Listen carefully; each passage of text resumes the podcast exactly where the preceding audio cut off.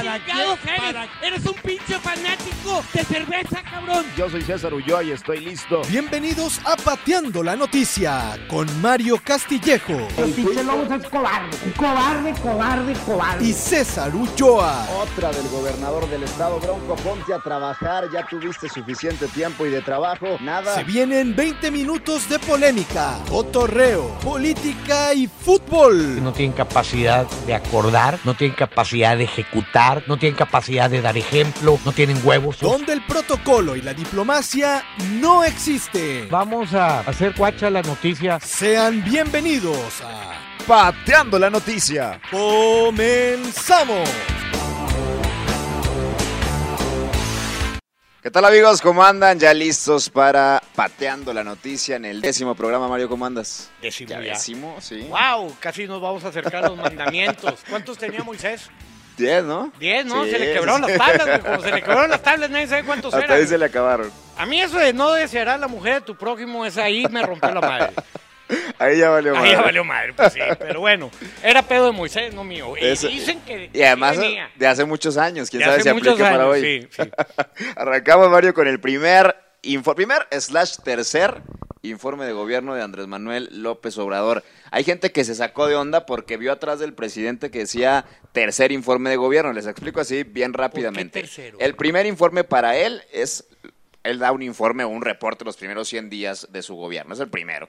El segundo es el 2 de julio, o el primero de julio para dos, que es cuando se cumple el año del triunfo electoral como presidente. Y el tercero ya, el oficial, el constitucional, es el que dio este domingo. Pero para efecto práctico, dijo las mismas pendejas en los tres. O sea, Sí, repitió se los repite, tres. se repite, se repite. Ya no se hacen cirugía plástica con dinero del pueblo. Yo cumplo lo que prometo y cumplo lo que prometo.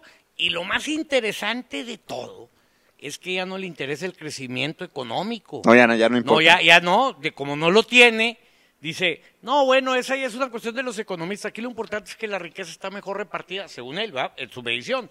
Pero ya el crecimiento económico, el cual fue su señalamiento por años a los gobiernos antiguos, al régimen del poder, a los famosos que le llama él el pasado. A la mafia del la poder. mafia del poder.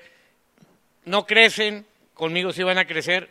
No, este aquí no importa, la riqueza está mejor repartida a base de subsidios.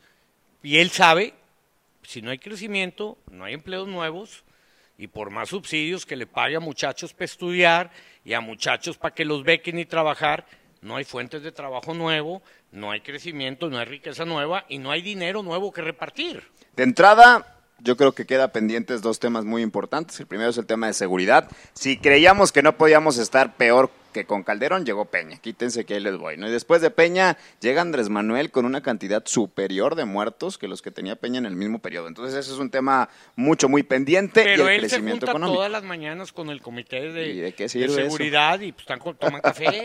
Echan se andan quedando dormidos. Ahora yo te pregunto, César, porque es tu, Sí. tu ramo. ¿Qué diferencia de cada una de las 280 y tantas que llevo, las que lleve, eh, mañaneras al informe de gobierno? Ninguna. Ninguna. Ninguna. Pero bendito Dios, el lunes ya no dio mañanera, sí descansó. Ya, porque hasta Dios para crear el mundo descansó un día. Él no. Él- él él, no. él no. descansa, pero bueno, este, este lunes no dio mañana. El lunes dio- no dio mañana. No dio, eh, por el razón del informe, pero ojo, eh, en tema de crecimiento económico, me llama la atención que sale Carlos Slim. A ver, vamos a contextualizar. Hace no muchos años, cuatro años, decía López Obrador que Slim era el prestanombres de Carlos Salinas de Gortari, que era parte de la mafia del poder, que era un hombre que se había enriquecido a costa del patrimonio de México. Y le quitó el aeropuerto de la Ciudad de México. ¿Y sí? Digo, Y hoy es amigo de Andrés Manuel López Obrador, o al menos respaldó el gobierno.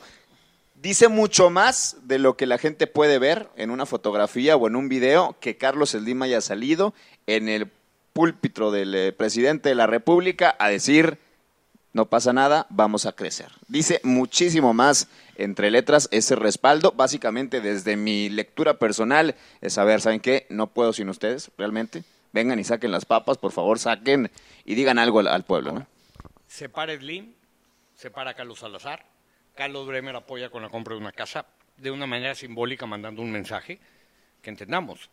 Carlos Bremer es íntimo amigo de- de- del señor Slim. Este, y de repente viene, y es cierto, si, a- si al país le va bien, a todos nos va bien. Eso es en cierto. eso lo entiendo a Carlos Bremer en su mensaje, fue muy claro, y ya no llegamos al señor Slim. Aquí la pregunta es, Carlos compró una casa y dijo, bueno, yo le meto dinero para los deportistas y me compro una casa. El señor Slim da, yo te doy todo el apoyo que tú quieras porque necesito que te vaya bien para que todo nos vaya bien. Y me para al lado de ti y mandamos un mensaje de Frente Común donde la IP, el segundo o tercero más rico del mundo, está contigo y tú vas a entrar a un carril que le convenga a México, que también me convenga a ti. ¿A cambio de qué fue eso? No fue a No, cambio de... a ver, no. ¿a cambio de qué? A ver, Yo creo que por ahí va a tener que tratar temas económicos la iniciativa privada, de mucho mayor. Y me parece además lógico y sano que sea la iniciativa privada que se dedican justamente a crear Ellos riqueza. son los que crean se encarguen, empleos y claro. riqueza. El gobierno como un detonante económico no te alcanza para generar un crecimiento. Es la inversión nacional y la extranjera la que nos va a hacer crecer y generar las fuentes de ingreso y generar un nuevo dinero para repartir, porque el dinero que hoy no tiene la gente, ¿de dónde quieren que venga? De lo que recaude el gobierno, nomás es una parte y ahí te van las dávidas. Pero realmente la manera sostenida es generando nuevos empleos, generando nuevas facturas, generando productos, generando comercio y del usufructo del comercio empieza la derrama. Se tienen que generar, hoy el que tiene 100 pesos para que tenga 200 quiere trabajar, pero tiene que encontrar una fuente de ingresos y eso te lo da una pirámide injusta desde que Adán le da la manzana a Hueva, le da la manzana a Adán, de la parte de arriba de los poderosos industriales a la base de la población. Claro. No hay otra, todo mundo quisiéramos invertir la pirámide. No se puede. Quienes han intentado invertir la pirámide logran un país todos jodidos. Si no hay crecimiento económico, pero hay igualdad de reparto de riqueza, lo único que está pasando es que todos están jodidos. Evidentemente el que no tiene, no es que aspire a tener más. El que no tiene lo que no quiere ver es alguien que tiene más que él. Es una eh, parte de la naturaleza del hombre, esa envidia. Sí. Está bien, con López Obrador yo no voy a tener más, pero no va a haber tantos ricos. Que ese ha sido el mensaje del presidente, desgraciadamente. Y ese es Venezuela, ese es Cuba. No, aquí repartimos lo que hay. Como hay poco, lo repartimos. A ti pobre te voy a seguir haciendo pobre, con 100 pesos más, pero voy a seguir siendo pobre y el rico no va a tener dinero. Todos jodidos. Está bien, todos jodidos, todos, todos contentos, ¿no? Eh, yo creo que hoy hay un viraje, de hecho, más no en el discurso. Pero aquí lo importante son los hechos y no el discurso. Hay que ver que esa foto, que sigue de la foto? ¿Cómo van a trabajar a raíz de esa, de esa Porque el señor estaba espantando a la inversión extranjera y a la inversión nacional. Una pérdida de empleos. Las nuevas plantas registradas en los padrones del Seguro Social habían disminuido. Y ahí no hay tutía. ¿Por qué? Porque el que no tenía Seguro Social no tenía empleo y hoy algunos que tenían, ya no tienen Seguro Social, perdieron empleo. Entonces tú puedes dar 20 becas, 20 millones de becas, pero si no creas nuevas fuentes de trabajo y esos hombres que trabajan, no de la dávida, de los dos mil pesos o los mil quinientos pesos, que para mí andarlo presumiendo, yo cumplo mi palabra, es una bajeza, este, no es parte de un desarrollo de país sostenido. Claro. El dinero regalado se termina. Un trabajo sostenido, o de perdido te mantiene un ingreso mientras que el trabajo se sostiene, ¿no? Es un principio básico de economía. El señor López Obrador, este, no me gusta. Eh, no sé en qué va a acabar, porque por un lado tiene su ideología y por otro lado está la realidad. Y su ideología y la realidad. Son muy o sea, distintas. Lo que él dice que va a pasar, no pasa. Sí, es un tema de verdad, eh, creo que está muy lejos de la expectativa que generó con su llegada. También es un año, no creo que en un año se resuelvan muchos de estos problemas, El pero... problema es que él canta que eso va a pasar. Se acabó la Sí, corrupción. sí, sí. eh, ahorré un montón de dinero. Está bien, ahorraste un montón de dinero. ¿Y dónde está? ¿Dónde está? ¿Dónde lo ves ¿Qué aplicado? generó Claro. ese dinero? Dávidas. Está bien. Al que le da limosna hoy, me contaba una anécdota muy buena eh, y la voy a contar rápido. Sí, sí, sí, dale. Había un hombre que pasaba por un parque, era Nueva York, y en Central Park se encontraba un vagabundo y durante dos años le dio cinco dólares. Todos los días. Todos los días. A los dos años le empezó a dar tres. Y al año le empezó a dar uno. Cuando le empieza a dar uno y se cumple un año, le dice, oye, ¿por qué? Me daba cinco. Y dice, mira, te daba cinco porque era soltero y tenía trabajo. Luego me casé y ya tenía esposa y te empecé a dar tres. Luego tuve un hijo, y ya no me alcanzaba y te empecé a dar uno. Y el vagabundo, el limonero, le contesta, "Ah, entonces yo estuve manteniendo a tu familia. No, no, no. ¿Ya? Sí, sí, sí, totalmente. Ahí queda Ya. entonces Ahí ese queda, tema ahí de queda. informe de informe desinforme de Andrés Manuel López Obrador porque el 58% de lo que dijo en ese informe fue mentira. O fueron datos engañosos, así lo eh, él- revisaron. Él, tiene otra información. Sí, son, da- son datos engañosos de Andrés Manuel López Oye, Obrador. que le encontraron a Manuel Barlet una cantidad A de eso propiedades. iba justamente. Venga, Manuel Bartlett, que es el titular de la Comisión Federal de fue aquel que Electricidad. se le cayó el sistema. Exactamente, al que acusaron perredistas y los de la izquierda. Priista de A. ADN como López Obrador. De cepa, de cepa. Ahora, 800 millones de pesos su patrimonio. Y él siempre ha sido funcionario público. Claro. A ver, para que la gente entienda más o menos. Un funcionario público gana no más de su 90 nivel de 90 a 100 mil pesos. O ¿cómo- sea, ¿cómo ahorras? 800? imposible. Pues era como, Las cuentas no dan. como Medina aquí en Monterrey con casa en las misiones y quería acción del campestre. Le sumas de ser secretario de Nati, lo- ¿de dónde sacaste? No, bueno, no da. tengo negocios y soy un gran emprendedor. Entonces resulta que son unos grandes, grandes, gra- grandes este, Empresarios. O sea, Pero brillantes, porque brillantes. 800 millones no, de pesos. No, no, bueno, Barlet este, es el dinosaurio de los dinosaurios de los es el dinosaurios dinosaurio.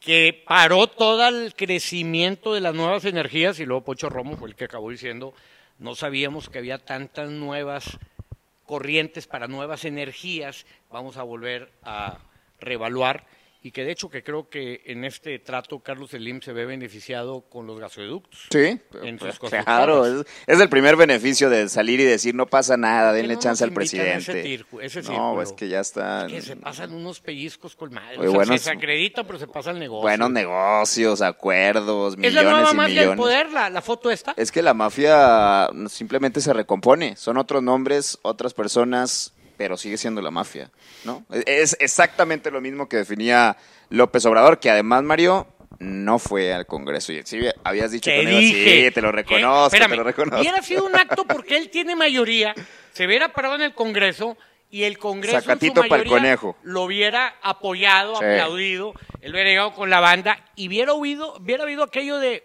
vamos a interpelar, alguna fracción del PAN o del PRI hubiera intentado interpelar y hubiera sido un golpe de, de- de- de- de poder de un nuevo, de una nueva grupo de dominio total y que al final dice antes se llamaba PRI, ahora se llama Morena o Sí. izquierda, pero básicamente es con el mismo fin de poder. Sí, es exactamente lo mismo. El- lo preocupante es que él dijo hace un año que ahí iba a estar, que iba a ir, que lo iba a entregar, y pues parece que no. Que Ahora, dio nerviosismo, informe, miedito. Cumplió con los requisitos legales de Sí, entregar el sí. informe, dio su pequeño informe en Palacio y no se puso la banda presidencial. Menos mal. ¿Y quién estaban en ese informe? El domingo. A mí no me invitaron, pero pues yo para qué quiero ir.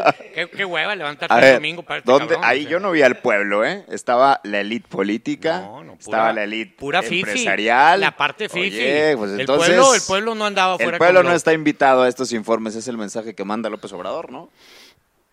Pues como, a ver, ¿Dónde están las comunidades indígenas? la ¿No lo enfermedad de López Obrador, más de su familia, en los hospitales jaitones de, de la Claro. Ciudad de México. O sea, ya cuando es de salud, me sale lo aristócrata, me sale lo fifi. Ahí sí soy presidente y Ahí- gano ahí- como no, presidente ahí- y demás. ahí ya no soy del pueblo, ¿no? Dice, la Guardia Presidencial, el Estado Mayor Presidencial, lo desaparecí, ocho, ocho mil cuidaban al presidente, que tampoco era mentira, ¿verdad? O sea, no, no había ocho mil guardias cuidando al presidente. Los mandó a la Guardia Civil ahora y la fregada, y Orrey, la madre. No arraste, pues el presupuesto pues había que pagar a estos Claro. nuevos Guardia Civil. Al presidente lo cuida el pueblo. Es una demagogia eh, eh, en su máxima expresión. Al principio, los primeros días sí se veía que andaba ahí solo, sin guaruras y demás, pero hoy te aseguro que si llega al Aeropuerto Internacional de Monterrey, llega, pero muy cuidado. No necesariamente con guaruras detrás de él, pero sí con personas No, pero de la- la gente civiles, le va a empezar a la madre porque es normal. Claro, y es, es normal. y exacto. es normal, y no es porque lo haya hecho bien o mal, porque lo va a empezar, y él va a tener que empezarse a dar otro trato no tan público. Digo, eh, eso lo, lo debe entender. Pero en el interpopulismo cierro los pinos, hago pachanga los, los domingos, aquí hago la subasta de los roles de los narcos que cautivamos, o sea que y los vendemos, y, y es esas... pe- Oye, se vendieron un millón doscientos mil pesos de autos.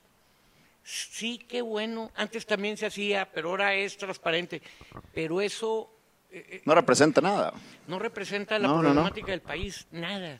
Las cirugías plásticas, pues está bien. eh, Entonces Barlet con 800 millones de pesos, pues, di- di- ¿por qué no se los quitas? ¿Y por qué no lo persigues? ¿Por qué ¿Por no qué lo no lo investigas? esa, esa es la situación, ¿no? aguanta media auditoría. Si están del lado de la 4T, protegidos por el eh, Mesías, señor presidente. Y si no, pues contra, todo contra. Pues eres mi amigo o eres mi enemigo. o sea, bien Esa es, sencillo. esa es, esa es la cuarta transformación, pero ahí queda, a pesar de todo esto, siete de cada diez mexicanos aprueban a López Obrador. El más alto, la más alta aprobación de los año. últimos 30 años. Yo creo que es la más alta por- aprobación tal vez en- de cualquier mandatario en el mundo en la actualidad.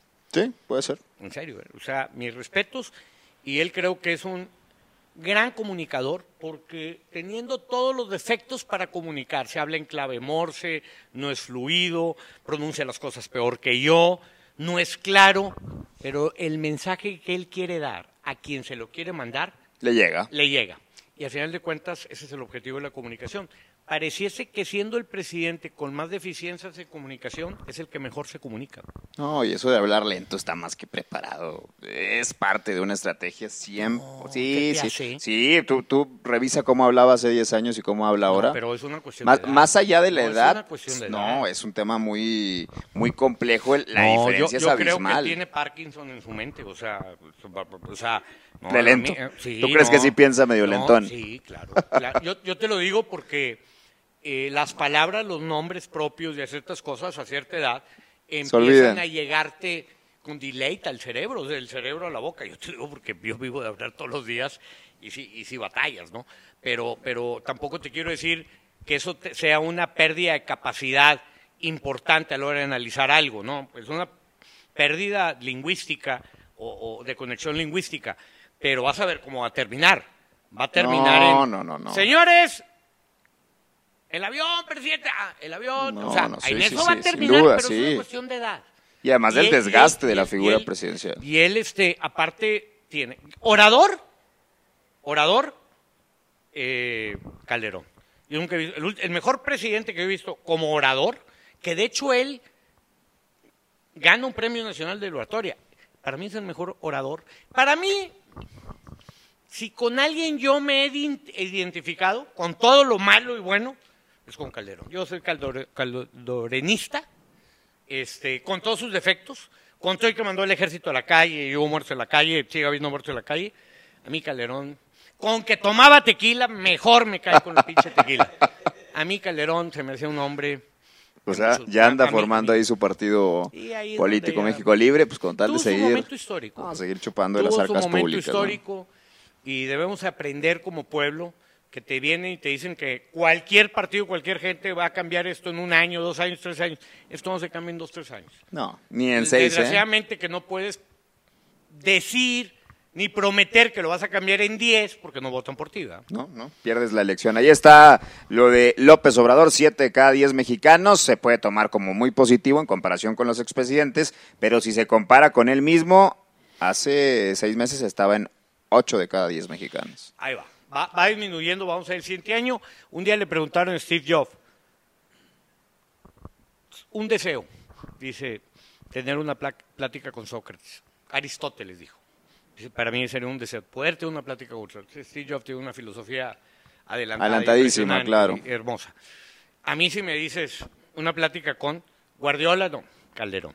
Yo, De verdad. con un tequila en medio, una botella, los dos en medio. Tanto así. No, ¿por qué no? Pues, eh, ahí somos, a, a mí Calderón se me hace... Yo con Don Porfirio. que- ¿Tú con Don Porfirio Sí, Díaz? sí, sí. Sí, yo estoy de Un hombre contigo. también adelantado. Eh, un, un hombre también adelantado, este, muy interesante. Maltratado por la historia, ¿eh?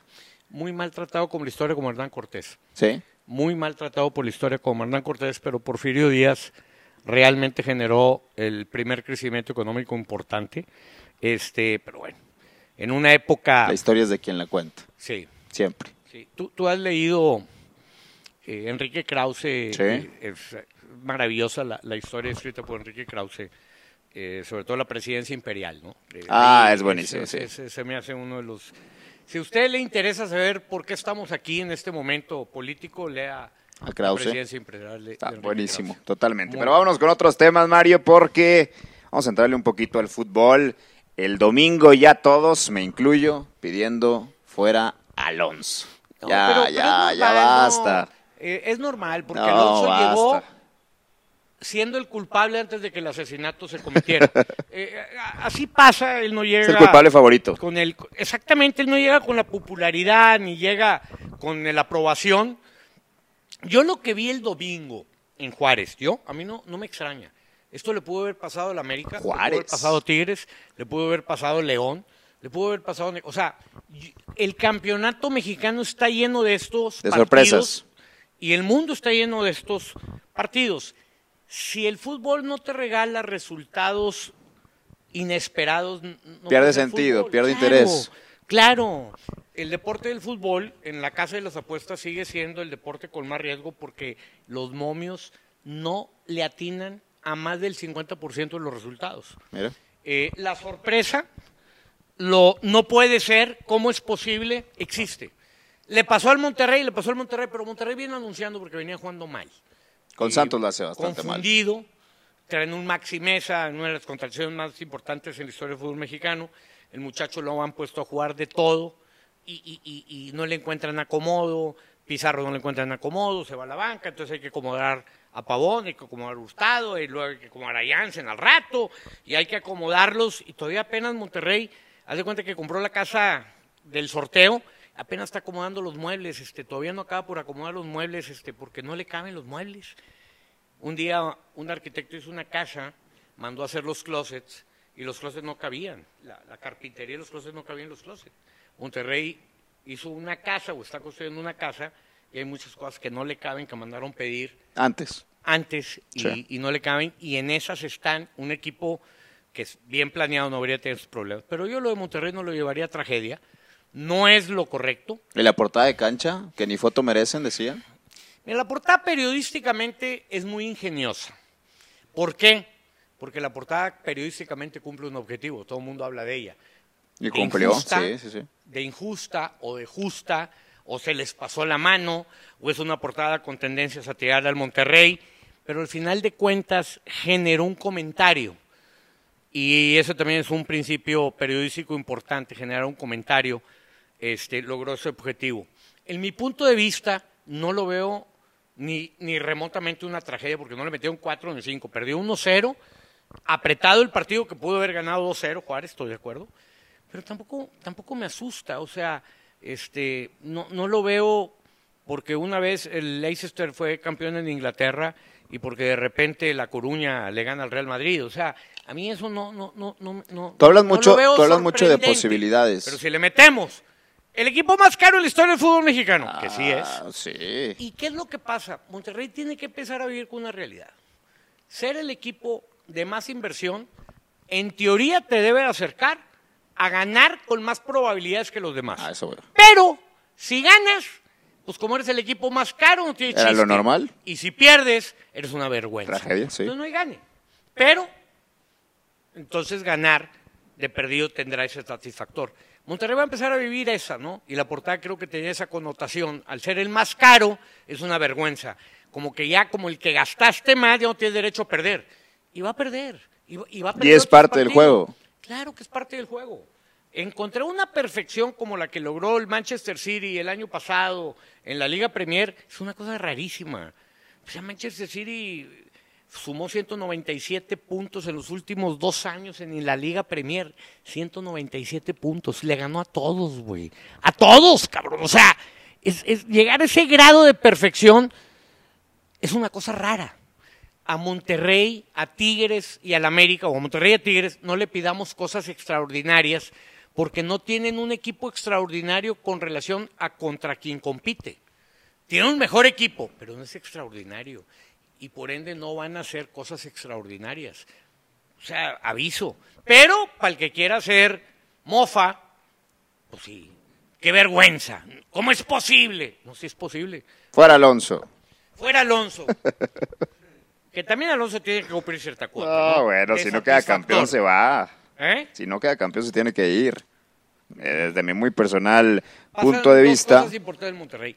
Tan pronto el equipo empiece a dar señales serias, porque todavía puede ser campeón, Sí. de que no sea campeón, se va a ir. No se van a esperar a que no sea. ¿Por qué tienen que moverle? Porque el Monterrey debe de morirse con él. Monterrey, aunque gane, debe saber, saber hoy si Alonso es el entrenador de los siguientes dos años o no es el entrenador de los siguientes dos años. No es. Tú no puedes hacer una misión. Si gana mañana y pasado, si es el entrenador de los siguientes dos años. O sea, no es en base a los siguientes resultados. Es en base a lo que, a lo que ya lo conociste como club. Eh, y yo siento que el Monterrey tiene una problemática. Tiene que cautivar mañana esa afición que se le fue del bebé. ¿Por qué? Porque las suites negras, las butacas negras de, que vendieron el grueso a cinco años, se vencen en mayo y hay que renovarlas. aguas. Y eso sí es, tengo que buscar un satisfactor rápido de aquí a mayo para poder volver a vender esas butacas, que es la plataforma, mi flujo efectivo a futuro, importantísimo. Porque si la venta de esas butacas se comporta como la taquilla normal, que se me ha caído 25%, Monterrey, de ser un equipo rico, va a empezar a ser un equipo no tan Sí. rico. ¿Por qué? Porque se me cayó la venta. Y ahí está de verdad un problema mucho más serio que el partido contra Juárez, pero mientras se va o no se va Alonso, ahí se manejan algunos nombres como este argentino Ariel Holland, con No, Herbiti, Herbiti de ah, ¿lo manejaste tú? Holland, claro. Holland se juntó con Herbiti. Holland es un entrenador que era y fincó su carrera en Argentina eh, siendo entrenador de cross, de este que juegan con un palo y una raqueta a la pelota. Este, cross, cr- eh, eh, eh, es un deporte muy argentino, muy americano, juegan mujeres, que traes una red en un palo y la pelota la traes arriba y la traes abajo. güey. Y de ahí él se vuelve entrenador de, de- de fútbol, soccer y hace un independiente muy, muy subgéneris, muy, muy, muy, Llamativo. muy Picasso, muy, Sí. este, y es su entrenador. Y se junta con Herbiti, ¿no? Eh, la verdad es que dentro de la gama de entrenadores posibles en Sudamérica para que puedan venir a dirigir a México, Holland es una llave interesante o es una propuesta interesante que no te garantiza nada como nadie te garantiza nada. Eh, el fútbol argentino está reprimido, lo que gana ya en cinco años aquí lo puede ganar en dos, este, y, y eso tiene que aprovechar su momento. ¿Qué va a buscar Monterrey si no es Alonso el indicado? Que yo debe ser si eso no es Alonso el indicado. ¿Qué debe buscar Monterrey? No sé, es una muy buena pregunta, pero Monterrey antes de salir a buscar entrenador tienen que definir ¿Qué es lo que quieren? ¿Qué que buscan? quieren. No, claro. no, ya sé que quieren ser campeones. ¿Cómo? ¿Cómo? ¿Con qué estilo? ¿Con qué corte de entrenador? De tal manera que yo corro al entrenador y sigo contratando a otro que tenga el mismo corte, ¿no? Monterrey no tiene claro eso, está construyendo una casa y no sabe si es californiana, estilo mexicano, si es minimalista, y entonces está nomás comprando materiales a ver qué sale. No tiene plano, ni siquiera tiene definido la fachada. Y un negocio de esta magnitud, que es de 120 millones de dólares al año, o con presupuesto de 100 millones de dólares, no se puede manejar al antojo de muchachos que jugaron fútbol, pero que no saben de fútbol. Porque jugar no es saber del negocio. No es saber. Una cosa es saber cortar tacos o hacer tacos y otra cosa es conocer el negocio de los tacos. Son dos cosas muy diferentes y la gente se confunde. El fútbol se juega con los pies, pero el negocio nada tiene que ver con los No, pies. no, es nada. más, quien lo jugó con los pies hasta estorba, porque creen que es suficiente. Y Duilio Davino, el niño este Vela que tienen ahí, que habla inglés, no tienen el perfil para manejar la institución con más presupuesto del fútbol latinoamericano. No tienen el perfil. O sea, ahí te equivocas en el principio de que no tienen las aptitudes y a una gente que tú la saques de su nivel de competencia, te va a estrellar el avión. El azafato no puede manejar el avión como el que maneja el avión no te sabe servir café en un asiento, se le va a chorrear. Zapatero a no lo saques de su nivel de competencia. Sí, Monterrey trae una, una problemática muy aguda en cuanto que su cuadro de directores, incluyendo Tonatiu Mejía, ya no dan el perfil, no dan las aptitudes para dar el servicio de lo que la gente demanda. Por eso la gente se ha ausentado del estadio, porque los ejecutivos ya no dan la calidad de lo que la gente requiere. Entonces no saben qué producto le tienen que ofrecer ni qué servicio le tienen que ofrecer a la gente. Bien, ahí está el tema de Monterrey y la derrota con Juárez. Ahí poco a poco gente pidiendo con cada vez más fuerza el grito de fuera Alonso, pero también hay un tema acá que les va a preocupar y que les debería preocupar mucho más a la gente que nos está escuchando. Es el tema del transporte público. No nada más para los que usan el camión, para los que usan la ruta de camión, que va a ser muy probablemente la más cara del país, sino también para los que usan el carro, ¿eh? porque va a haber una nueva ley de movilidad que incluye fuertes multas para quienes estén, eh, eh, pues de alguna forma contaminando, que es otro problema bastante importante de Monterrey, contaminando en la ciudad. El primero, vamos a tener el transporte público más caro del país, sí o sí, y vamos a tener además uno de los más deficientes a nivel nacional también. Se va a ir hasta 19 incluso ¿En qué consiste el tema del transporte. la cultura del carpool? Lo del carpool es básicamente compartir carro para disminuir el parque vehicular que está en la calle transitando. Es decir, para disminuir el tráfico, ya en una cuestión mucho más sencilla y además... No se va a quemar tu casa, no te No. y además va a ser un tema también de abonar un poco a la calidad del aire, sobre todo porque el carro es el- uno de los principales agentes contaminantes del país. Esa es una cuestión preocupante, pero todavía es mucho más preocupante porque el grueso de la población utiliza transporte público y el que viene de Apodaca o el que viene de Escobedo a San Pedro, pues va a tener que pagar dos, tres transportes a 19 pesos cada uno, 60. ¿Cuánto está el salario mínimo? ¿Cuánto les va a quedar para vivir? Nada, nada.